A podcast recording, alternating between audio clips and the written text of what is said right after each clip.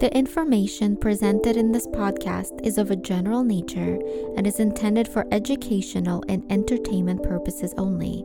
It should never be used as a substitute for mental care, medical care, or for prevention, diagnosis, or treatment of any other illness. Always consult with a mental health or healthcare professional before engaging in any activities promoted in this podcast. Have you ever wanted to be a superhero? Join clinical psychologist Dr. Janina Scarlet and host Dustin McGinnis as they explore the psychology behind your favorite TV shows, movies, books, comics, video games, and more. Thanks for listening and enjoy the show. Hello and welcome to Superhero Therapy with Dr. Janina Scarlet. I am your host, Dustin McGinnis. I am a musician, filmmaker, and all around fanboy. And I'm Dr. Janina Scarlett. I'm a clinical psychologist, author, and a full time geek. So, on this episode, we will be discussing the new hit Netflix show V Wars. This show is spread like a virus and is beyond sinking your teeth into. Did you hear that too? I think there's something downstairs. Authorities in upstate New York reported a series of attacks called vampire killings. We need you, Doctor. All the victims have been missing a lot of blood. Oh my god. So what do we know so far? This is a modified virus causing DNA transformations. I need your help, buddy. I don't know what I've become. I am your brother. Together we will find a cure for this. Go, go, go! The man you knew is gone.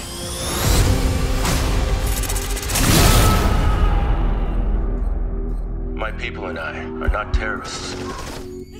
And as much right to live as anyone else. Horrible as it will be, this war is also necessary. Blood Nation will prevail. The infection is spreading faster than any of us could have anticipated. Oh. We're killing this thing.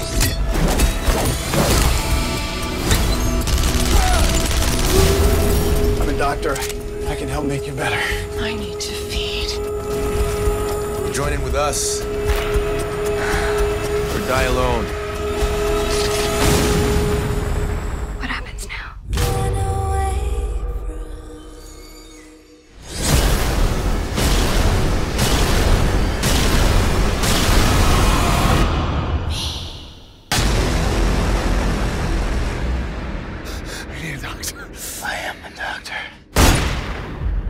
Extremely fortunate to have a very special guest on our show today New York Times bestselling author, five time Bram Stoker Award winner, V Wars creator, and show executive producer, Jonathan Maberry. Thank you so much for being on our show today, Jonathan. Oh, my pleasure, and it's uh, it's great to be here. Awesome. Can you tell our audience a little bit about yourself? Well, I'm a full-time working writer, New York Times bestseller, as you mentioned, but I also write in multiple genres. I jump around from one uh, area to another: science fiction, horror, fantasy, thrillers, comics, young adult, middle grade, and adult fiction. Pretty much anything that sounds like a good story, I'll, I'll, I'll run after it and write it, and uh, leave it up to my poor beleaguered agent to try to sell it. You started out writing nonfiction, correct? I did. I actually, it's funny. I, I went to college on a journalism scholarship. My intention was to be the kind of reporter that would break the big story, you know, tear down the corrupt government, you know, Woodward and Bernstein. I was in high school just a couple of years after Watergate, so everyone who, who liked journalism wanted to be either Woodward or Bernstein. Wow. Um, once I was in college, I kind of shifted gears a little bit from the desire to be a reporter to being a magazine feature writer, which I did part time from 1978 all the way through the early 2000s. That was what I thought my writing direction was is nonfiction, and uh, I took a hard left in the early 2000s, and now I write fiction. For So sure. I, I did actually do a nonfiction piece. I just wrote an article for uh, Writer's Digest. awesome. That's terrific. What made you turn to science fiction and horror, just out of curiosity? Well, horror is, is that's two different answers because science fiction I was always interested in. I the, among the first things I read as a you know apart from what was assigned in school were things like the Edgar Rice Burroughs you know Sword and Planet type of uh, fantasies. Mhm. You know, there were a little bit of science fiction and enough to get me interested. And then when I was in my uh, in seventh grade, my middle school librarian was the secretary for two clubs of professional writers and she would drag me along to the, the different meetings. One was in Philly, where I lived, and the other was in New York. So I got to meet a lot of writers in science fiction and also horror and fantasy. And they really encouraged me to read deeply into those genres. So um, I got involved in science fiction through Richard Matheson, who, who suggested I read Arthur C. Clarke and uh, writers of that kind, and mm-hmm. into fantasy from Bradbury, and into horror from uh, Robert Bloch, who was also there at the time. He was the guy that wrote Psycho, and uh, was a great horror writer. So I actually got in, influenced to read those areas, and then later on, when I decided to write fiction, you know, that was always kind of in my head. But the clincher, the reason I transitioned from nonfiction to fiction, because my last nonfiction book had been a nonfiction book about the folklore of supernatural predators around the world and throughout history. that gave me such an interest in the different types of monsters, especially the folkloric versions that are substantially different than the uh, the Hollywood versions. Right. So I sat down to, to try my hand at fiction. I, I figured, well, I've done all this research for folkloric monsters. Why not write a story about those types of monsters? And and that was done as an experiment to see if I would like fiction and to honor the research I had done on on the subject. And uh, as it turned out, that's probably what I should have been doing all along. and you're really good at it. Yeah, and no it, doubt. it seems like being surrounded by other writers maybe inspired you, would you say? It did, but weirdly, it didn't inspire me to, to fiction because even though they were all fiction guys, well, guys and women as well, I didn't want to write fiction until probably 1999. I was always a nonfiction person. I did 28 nonfiction books and 1,200 feature articles. And I don't know how many um, fillers, reviews, and other things I did. Nonfiction was everything to me. And then I had to start getting a little bit of a, a tingle about fiction because here, here's what it is. Having read so much about the folkloric versions of monsters, vampires and werewolves and so on, mm-hmm. I got frustrated that those versions of monsters weren't the ones represented in a lot of vampire and werewolf and other types of horror fiction. Mm.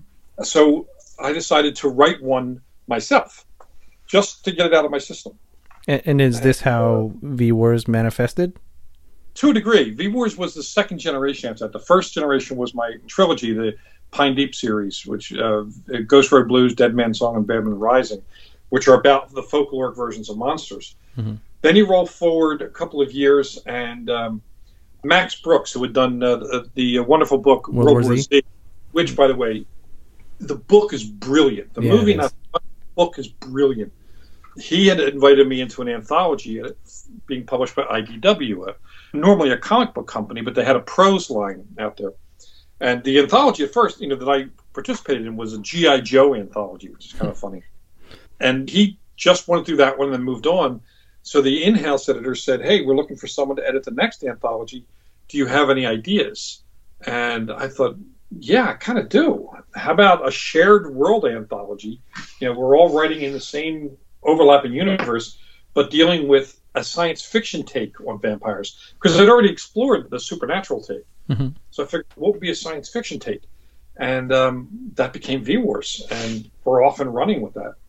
Yeah, it's an amazing television show and comic. So the series starts out with two best friends, Mike and Luther. They're being caught on opposite sides of this war. Thought you said you came alone. I did. I did. This effectively built a lot of tension early on. I don't know how much time I have here, so you better go. I'm not giving up on you, Mike. Go. You're letting him go? Yes, I am.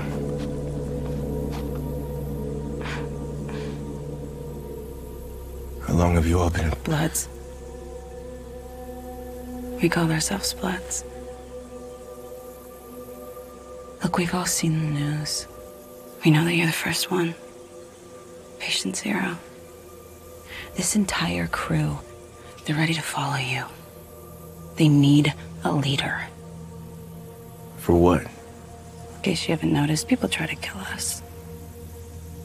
As long as we are alone, we will be hunted until we're dead. But maybe together, we can find a way to survive. Four isn't much of an army.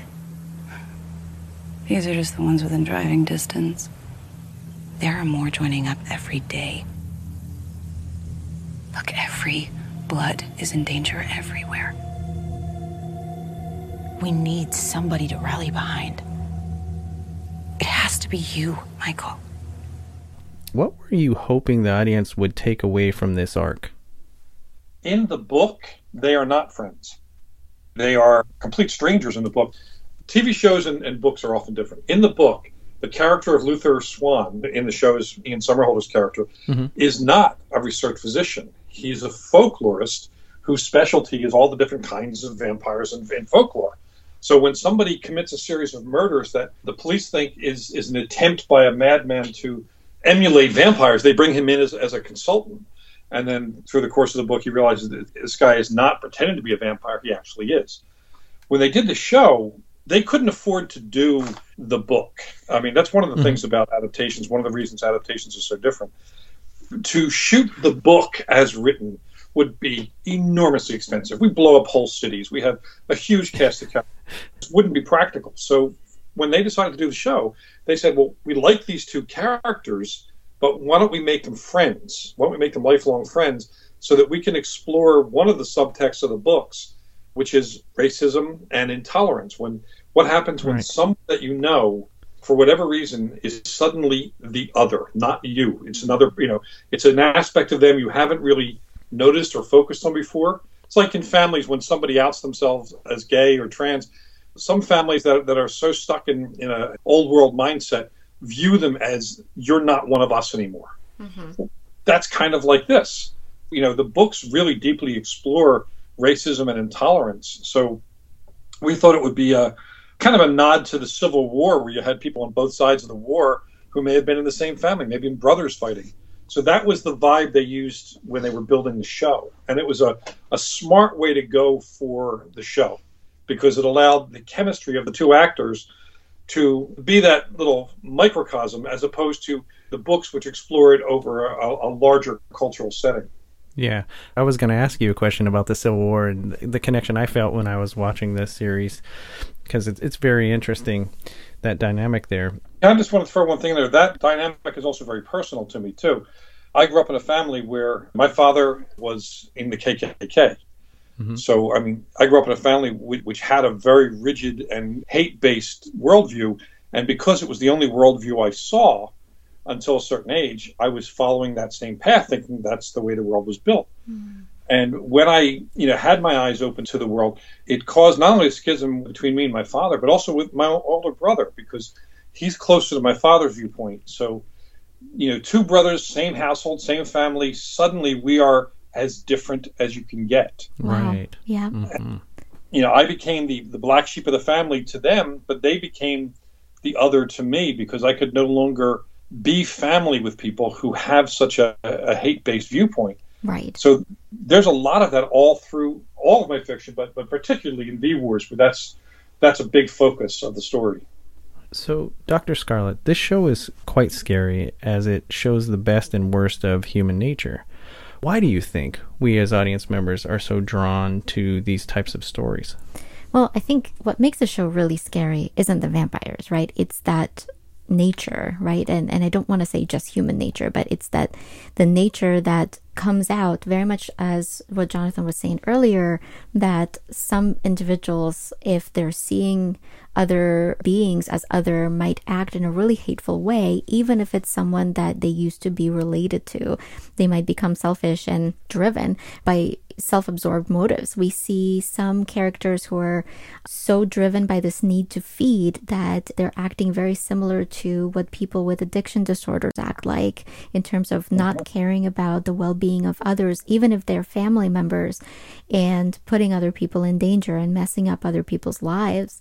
And I think also at this time of this huge political unrest, seeing this kind of a show, I think is really powerful because we're able to see that even in the darkest amount of times, we can still get through some of these horrific things that are happening. And if we band together, if we stand on the side of peace and of light, then we can get through anything. And I think that now more than ever, shows like this and books like this are so hopeful and helpful because they produce that light that I think so often goes out in us when we become carried away by some of the horrors of the real world. I mean, this whole show revolves around a virus that breaks out and it chooses indiscriminately, really, and people don't have a choice the interesting thing about these characters in the show is that throughout the series they exist in the gray a lot of them mm-hmm. some of them not so much. But can you talk about the character building process jonathan?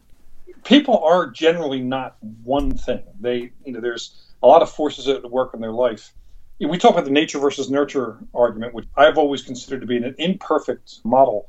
Most people argue that that's just how i am you know nature or that's what i grew up with nurture you know, I grew up in a, in a racist household and also a household where there was uh, a lot of child abuse. And, you know, my sisters and I who went through all that, we didn't become that. So neither the nature nor the nurture really explains who we are and what we became because there's a third element to it, which is choice. Mm-hmm. And in V Wars, we get to explore how people who discover a certain aspect of their nature, like the character of Michael Fayne, when he has the bloodthirst, he is out of control. It is genetically hardwired into his new DNA that he must kill, and he can't stop it. Only when he's not feeding does he have any control, so he chooses not to feed. See, mm-hmm. he goes from committing horrible crimes based on his nature to an element of choice, where other characters similar to him, like the character of Ava, she likes the kill. She's actually embraced the fact that she's not covered by human laws because she doesn't define herself as human. Then you have the two sisters. Now, I'd like to take credit for Danica and Mila, but I can't because John Everson actually wrote the story that introduced those characters and did a brilliant job with them. Right. I, I do like them a lot. Yeah, they're great. And what you have are, are two people who are exactly the same kind of vampire. Clearly, choice is open to both of them. Danica chooses to be a predator, and Mila chooses not to be. Yeah, Mila kind of reminds me of Blade a little bit. Yeah, very much like Blade. A little bit of Blade, a little bit of Buffy. You know, yeah. Um, the, the sort of person who, yes, she has what could be, you know, in her case, a genetic destiny, but she's choosing how it's going to manifest through her. Right. Laura Vandervoort plays her in the show. I was just talking to her last night about this. We've been kind of dissecting the character together because uh, you know we're all hoping for a second season. Oh, it's going to happen. It'll yeah. happen. She wants to, to explore more of, of Mila's role because it's such a juicy part for an actress and it's a juicy part for a writer to explore what happens when you're no longer the person you were, but the core values are still there. And you may have to wrestle with them, but you have the power to do that because choice is yours. That happens throughout the V Wars books, both in my stories and in the stories of other writers, where we have a lot of characters who are given a chance to decide where they're going to fall in terms of good or bad, corrupt or not. And that's not just the vampires. The humans are also corrupt or not. Yes. And again, it's a choice. Mila's a really fascinating character. She and Saint are my two favorite characters. And I love that Mila always takes it upon herself to keep things together, to help other people. She's the one that takes care of her mom. She's the one that calls Danica to let her know that mom needs help. And when she is in the most painful, most difficult experience of her life, she still takes matters into her own hands and decides the kind of person or the kind of being that she wants to be. And I just think that is so courageous and so admirable. And you're right, Jonathan, in that it's a choice. And I think that very often when we're caught in that moment of hopelessness, when the world is falling apart, we forget that we always have choices. And sometimes it's one person's choice that can make a world of a difference. It, it, it truly is. The people who don't act on those choices either don't believe they have the strength or they want to use the compulsion, the drive, as an excuse for doing what they secretly really want to do. My father used the excuse of having been an abused child, and that's why he abused. That's nonsense. Unless there's a chemical disorder or a tumor or something, or something that's absolutely beyond the control of a person, everything else is choice. And uh, V Wars, we love exploring that. In a second season, Ian Somerhalder, the star of it, he and I are going to plot out what happens in the second season and really dig deep into the issues of intolerance as they're playing out in our national and international lives right now. Right. I think that's going to be really important, really powerful, and also really relevant. Yes. Yeah. So we were just discussing characters, and a lot of characters are exposed to a great deal of trauma. I mean, understandably, because of the environment. Mhm. Um, specifically, Dez goes through a lot. Dr. Scarlet, how might an apocalyptic world like this one affect a person's reaction to trauma? Man, that is such a multi layered question. I think that um, for individuals who are exposed to trauma, a lot of it really depends on what they've already gone through, right? Dez has been through so much already. His parents have been divorced, and then he saw his father kill his stepmother, and he saw multiple other people die. And at the same time, I think that he's a very resilient boy. You've been through some really bad, bad stuff. Des, look at me. We saw things last night. Things we'll, we'll never forget. But there's something bigger going on here, okay? Not just for us, but for everyone. I don't care about everyone right now. Just us. I think that a lot of times when we're in the midst of trauma, we don't have time to process it. So, in the middle of a war, in the middle of a traumatic situation, our fight or flight or freeze response might kick in. Either we might engage in fighting for our life or running away, or in some individuals who are extremely overwhelmed and traumatized, they might freeze and might not be able to act or react. It is usually the fallout after things have settled, after people are away from the danger zone, that they might actually start experiencing more trauma symptoms. And that's when we're more likely to start seeing the after effects after that survivor mode uh, doesn't need to be present anymore. But what's interesting is that we are starting to see it in some characters too, in terms of um, Des and the senator's daughter. Um, I'm so sorry, I forgot her name. Emily. Um, that's right, Emily. They're both um, having nightmares, and a lot of the characters are understandably really hypervigilant and more angry and more irritable. So we are seeing some trauma symptoms, but I think that if any of the characters were to develop PTSD, we'd be more likely to see it after the crisis is over. One of the things that we'll be exploring is, and it speaks to this point, is the situation will continue to expand. So it's going to be like living in, say, Europe during World War II, where there isn't really an over point, not until, you know, some moment is reached way in the future. So they're going to be continuing to live in that crisis. And we will be exploring the trauma that goes on when you don't have a time to take a real breath. Right. It's so scary. And we were just talking a little bit ago about politics and things that are going now. And in times of great political unrest, how might stories like V Wars help people cope and find hope? Well, this is something that speaks to what storytelling is all about. Storytelling has always been used as a way, fantasy and, and other types of stories have been used as a way to talk about the truth without it being an uncomfortable conversation. The example I most love to using is something that very much inspired me as a, as a writer. As an episode of uh, Star Trek, the original show, called Let This Be Your Last Battlefield, where you had two aliens, one who was black on one side and white on the other, the other was white on one side and black on the other. It is obvious to the most simple minded that Lokai is of an inferior breed. The obvious visual evidence, Commissioner, is that he is of the same breed as yourself. Are you blind, Commander Spock? Look at me.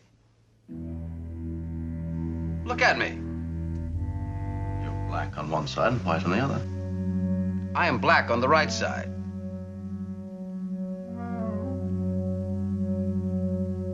I fail to see the significant difference. Lokai is white on the right side. All of his people are white on the right side. from anyone else, they look identical. But to them, the difference is so big and they can't get past it that they fought to the edge of extinction. And it makes no sense when viewed from a distance. Now, you couldn't have put an hour of television in 1967 about racism and not had it either blocked by uh, sponsors or whatever. Right. But you science fiction. So in V Wars, I mean, these books were originally written in 2012, before we became as polarized in our country as we are now. I kind of saw it leaning that way. So when I created V Wars and created this story Bible that I gave to the other writers so they would have a framework to build their stories, I said that, you know, we're going into a dark time right now. We're going to be more polarized. Everything is going to be divisive. Right. So, in order to tell the truth, we have to use the story to be able to frame these arguments, these, these concepts, so that people will pay attention to them and then have a conversation.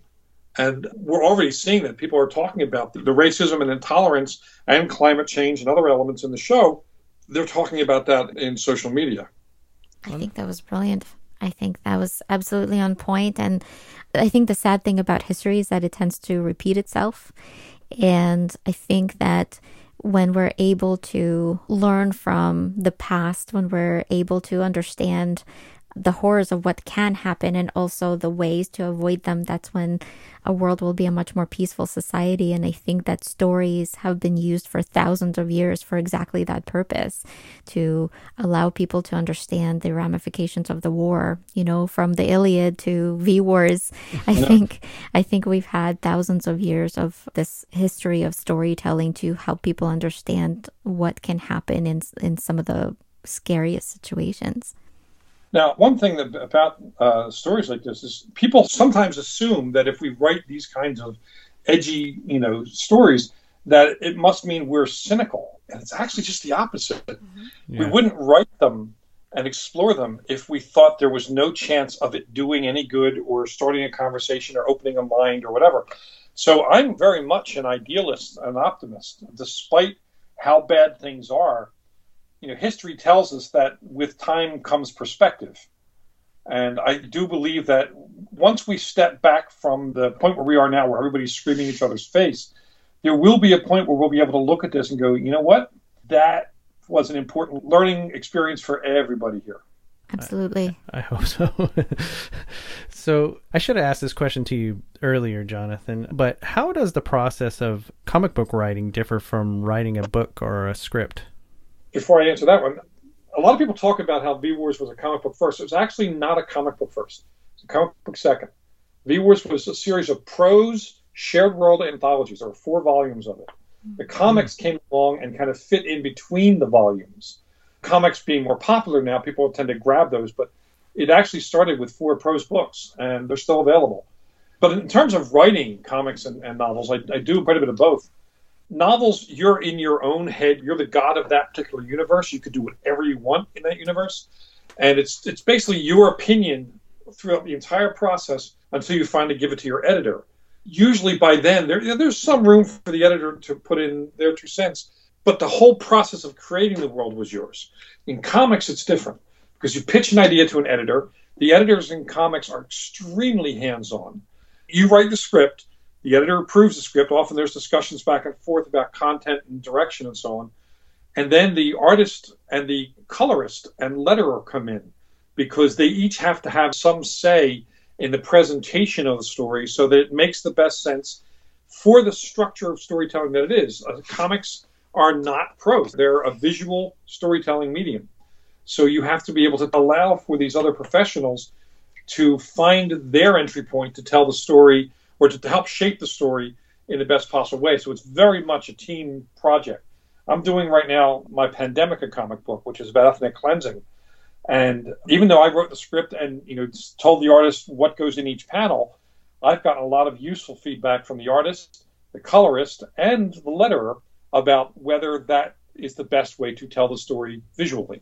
And often it means adjustments on the fly so that the version that comes out is truly a team effort. And that's more like television, actually, than it is like writing novels. That's amazing. Thank you so much for sharing that with us. What was it like to be offered a TV deal and see your imagination come to life on the big screen? You know, I've never done hallucinogenic drugs, but I'm pretty sure that's what it feels like. It, it, it was nuts. I, I remember, like, when I wrote the, the books originally, you know, edited and co wrote the books, I, I had no idea it would ever be a TV show. And in fact, for a while, the sales of the V Wars books were my lowest selling books, which was crazy, you know, considering this is when it became a TV show. But it caught the imagination of so many people. And it was shopped for years and wasn't finding a home. Sci Fi Channel and a bunch of other channels just didn't quite see where it was going, or they were scared off by the, uh, the subtext of politics that are in the books. And then Netflix stepped up, and I first heard about it. I was getting off a plane to go to Dragon Con in Atlanta. You know, I turned on my phone, I saw like 10 messages from the uh, in-house producer at, at, IDW, and I'm like, oh boy, he's going to tell me that V Wars is finally dead. Let's, you know, let's give it all burial and move on. And he said, uh, so Netflix bought it. yeah, that was nuts. And then roll forward to, you know, July a year and a half ago, I was invited to the table read up in Toronto, and had all these actors from shows I had seen, you know, like Lost, The Expanse, mm-hmm. The Hundred, Orphan Black, Vampire Diaries. I mean, all these, these actors from shows that I absolutely love are sitting around the table. And they're all there embodying characters that either I've created or that I've curated with other writers creating them. And I'm like, holy shit, this is this is acting. That's, awesome. That's amazing. This does not feel real. and then a few months later, my wife and son and I were invited to the set, and um, we sat there watched the first scenes being filmed, and it was insane. It was it is surreal in the best possible way, and it still doesn't feel entirely like I'm not really in a coma dreaming all this. I mean, you're on cloud nine right now, right? I am, uh, partly because of the show, and partly because of the rather insane level of success that it's had. I mean, it was when it launched, it was the number one trending topic on Twitter in the United States and number three in the world. Mm-hmm. Just wow. that, and then by the end of, by the end of Thursday, it was the number one watched show in the world. Wow. It launched in 197 markets.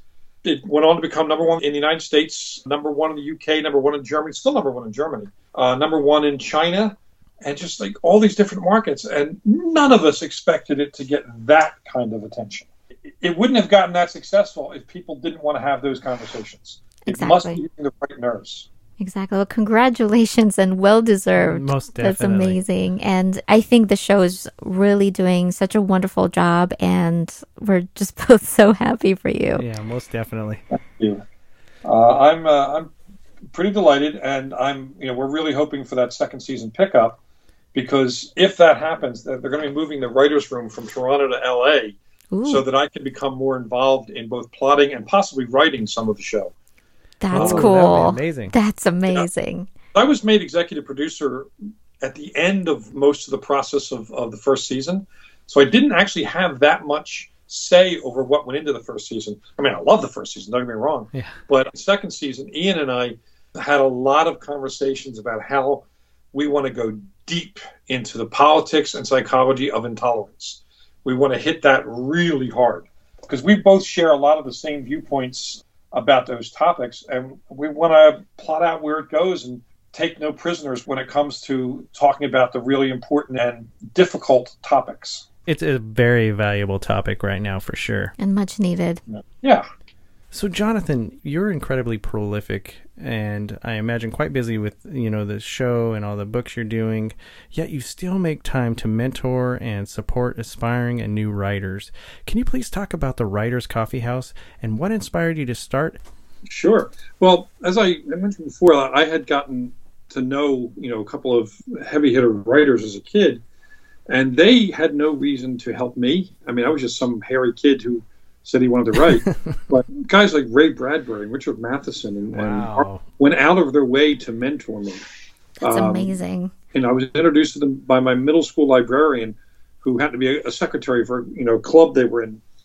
They had no reason to, to help me, but they believe that there is no competitive element to the writing world. It's not competitive. There's room for more, but what we need is more good books. And the only way to do that is get more people writing good books. Mm-hmm. So roll forward to the early 2000s. I was running a writer's center in Doylestown, Pennsylvania. I found that a lot of writers would just kind of hang out after classes and talk because this is just before the social media thing caught fire. You know, most writers just didn't meet other writers. They had no one to talk to. And writing is a very isolated world. I mean, you're in mm-hmm. your own head, alone in a room somewhere, maybe in a coffee shop, but you're not talking to others of your of your kind. And um, so I started making a little more official things where after the classes we'd have coffee and, and so on and allow people to just sit and talk. That became so popular that we moved it to a coffee house, outgrew actually several coffee houses, and finally moved to a, a big event space out of Barnes and Noble in, in, Willow Grove, Pennsylvania, under the official name, the Writers Coffee House. And um, I think we started it about 17 years ago, before my first novel was published, anyway. It just grew from there. Now we have 19 of them around the country, four in California, in fact. The one I run out here now that I've moved to California is out of Mysterious Galaxy Bookstore, which is an amazing independent bookstore. Yeah, um, fantastic. Recently, they've, I mean, just recently, days ago, they had a, a change of ownership, which saved it from winking I know. We're so happy about that. I couldn't be more happy. And they're moving to a much bigger space on Rosecrans, not too far from Liberty Station. And it's, it's going to be a much bigger space. The Writers Coffee House will be able to move over there. I've talked to the new owners who are just wonderful people. And um, what these coffee houses do, it's not a, a, critique thing. It's not like you have to register, you don't have to have anything written. If you picked up a pencil that morning and said, I wonder what this does, you're invited. Know, you can join in the conversation. You're not required to, but you're allowed to. And those of us who are industry pros talk about what's going on. And then we open up the conversation and it's facilitated. And it's writers helping writers for no reason other than we subscribe to a optimist point of view that if more writers uh, help other writers, more good books will get written, more good books will get published, and all of writing will prosper. Plus, it's more fun to have other kids in the playground. Right. And that's what I view writing as. It's a big, fun playground, and we have weird toys. that was fantastic. Thank you so much. My pleasure. I actually think this is a good time for us to end this episode of Superhero Therapy. Again, my name is Dustin. You can find me on Twitter at The Valiant Geek. And I'm Dr. Janina Scarlet. You can find me on Twitter at Shadow Quill or Dr. Janina Scarlet Official on Instagram. Uh, hey Jonathan, thank you so much for being on our show. Can you Pleasure. can you tell our audience where they can find you on social media or contact you? Well, I'm always all over social media. The trick is to spell my name right. Um, it's M A B E R R Y. You're going to want to put a Y in the middle. Just the urge. Maybe. So, if you look up Jonathan Maberry, I'm on Instagram, Twitter, Facebook, LinkedIn. I have a website. I'm everywhere. You know, and come, you know, join the conversations, have a little fun. Thank you. Thank you so much for coming. Thank you so much, Jonathan. This was a hoot. Thanks for having me on. For any of our listeners who are interested in receiving a free advanced reader copy of Dark Agents, please reference this episode in a comment or question to us on social media. We will choose one random listener to receive a copy of this book, which coincidentally was endorsed by our amazing guest, Jonathan Maberry. Thank you all so much for tuning in. Have a great day, and remember that you are a superhero.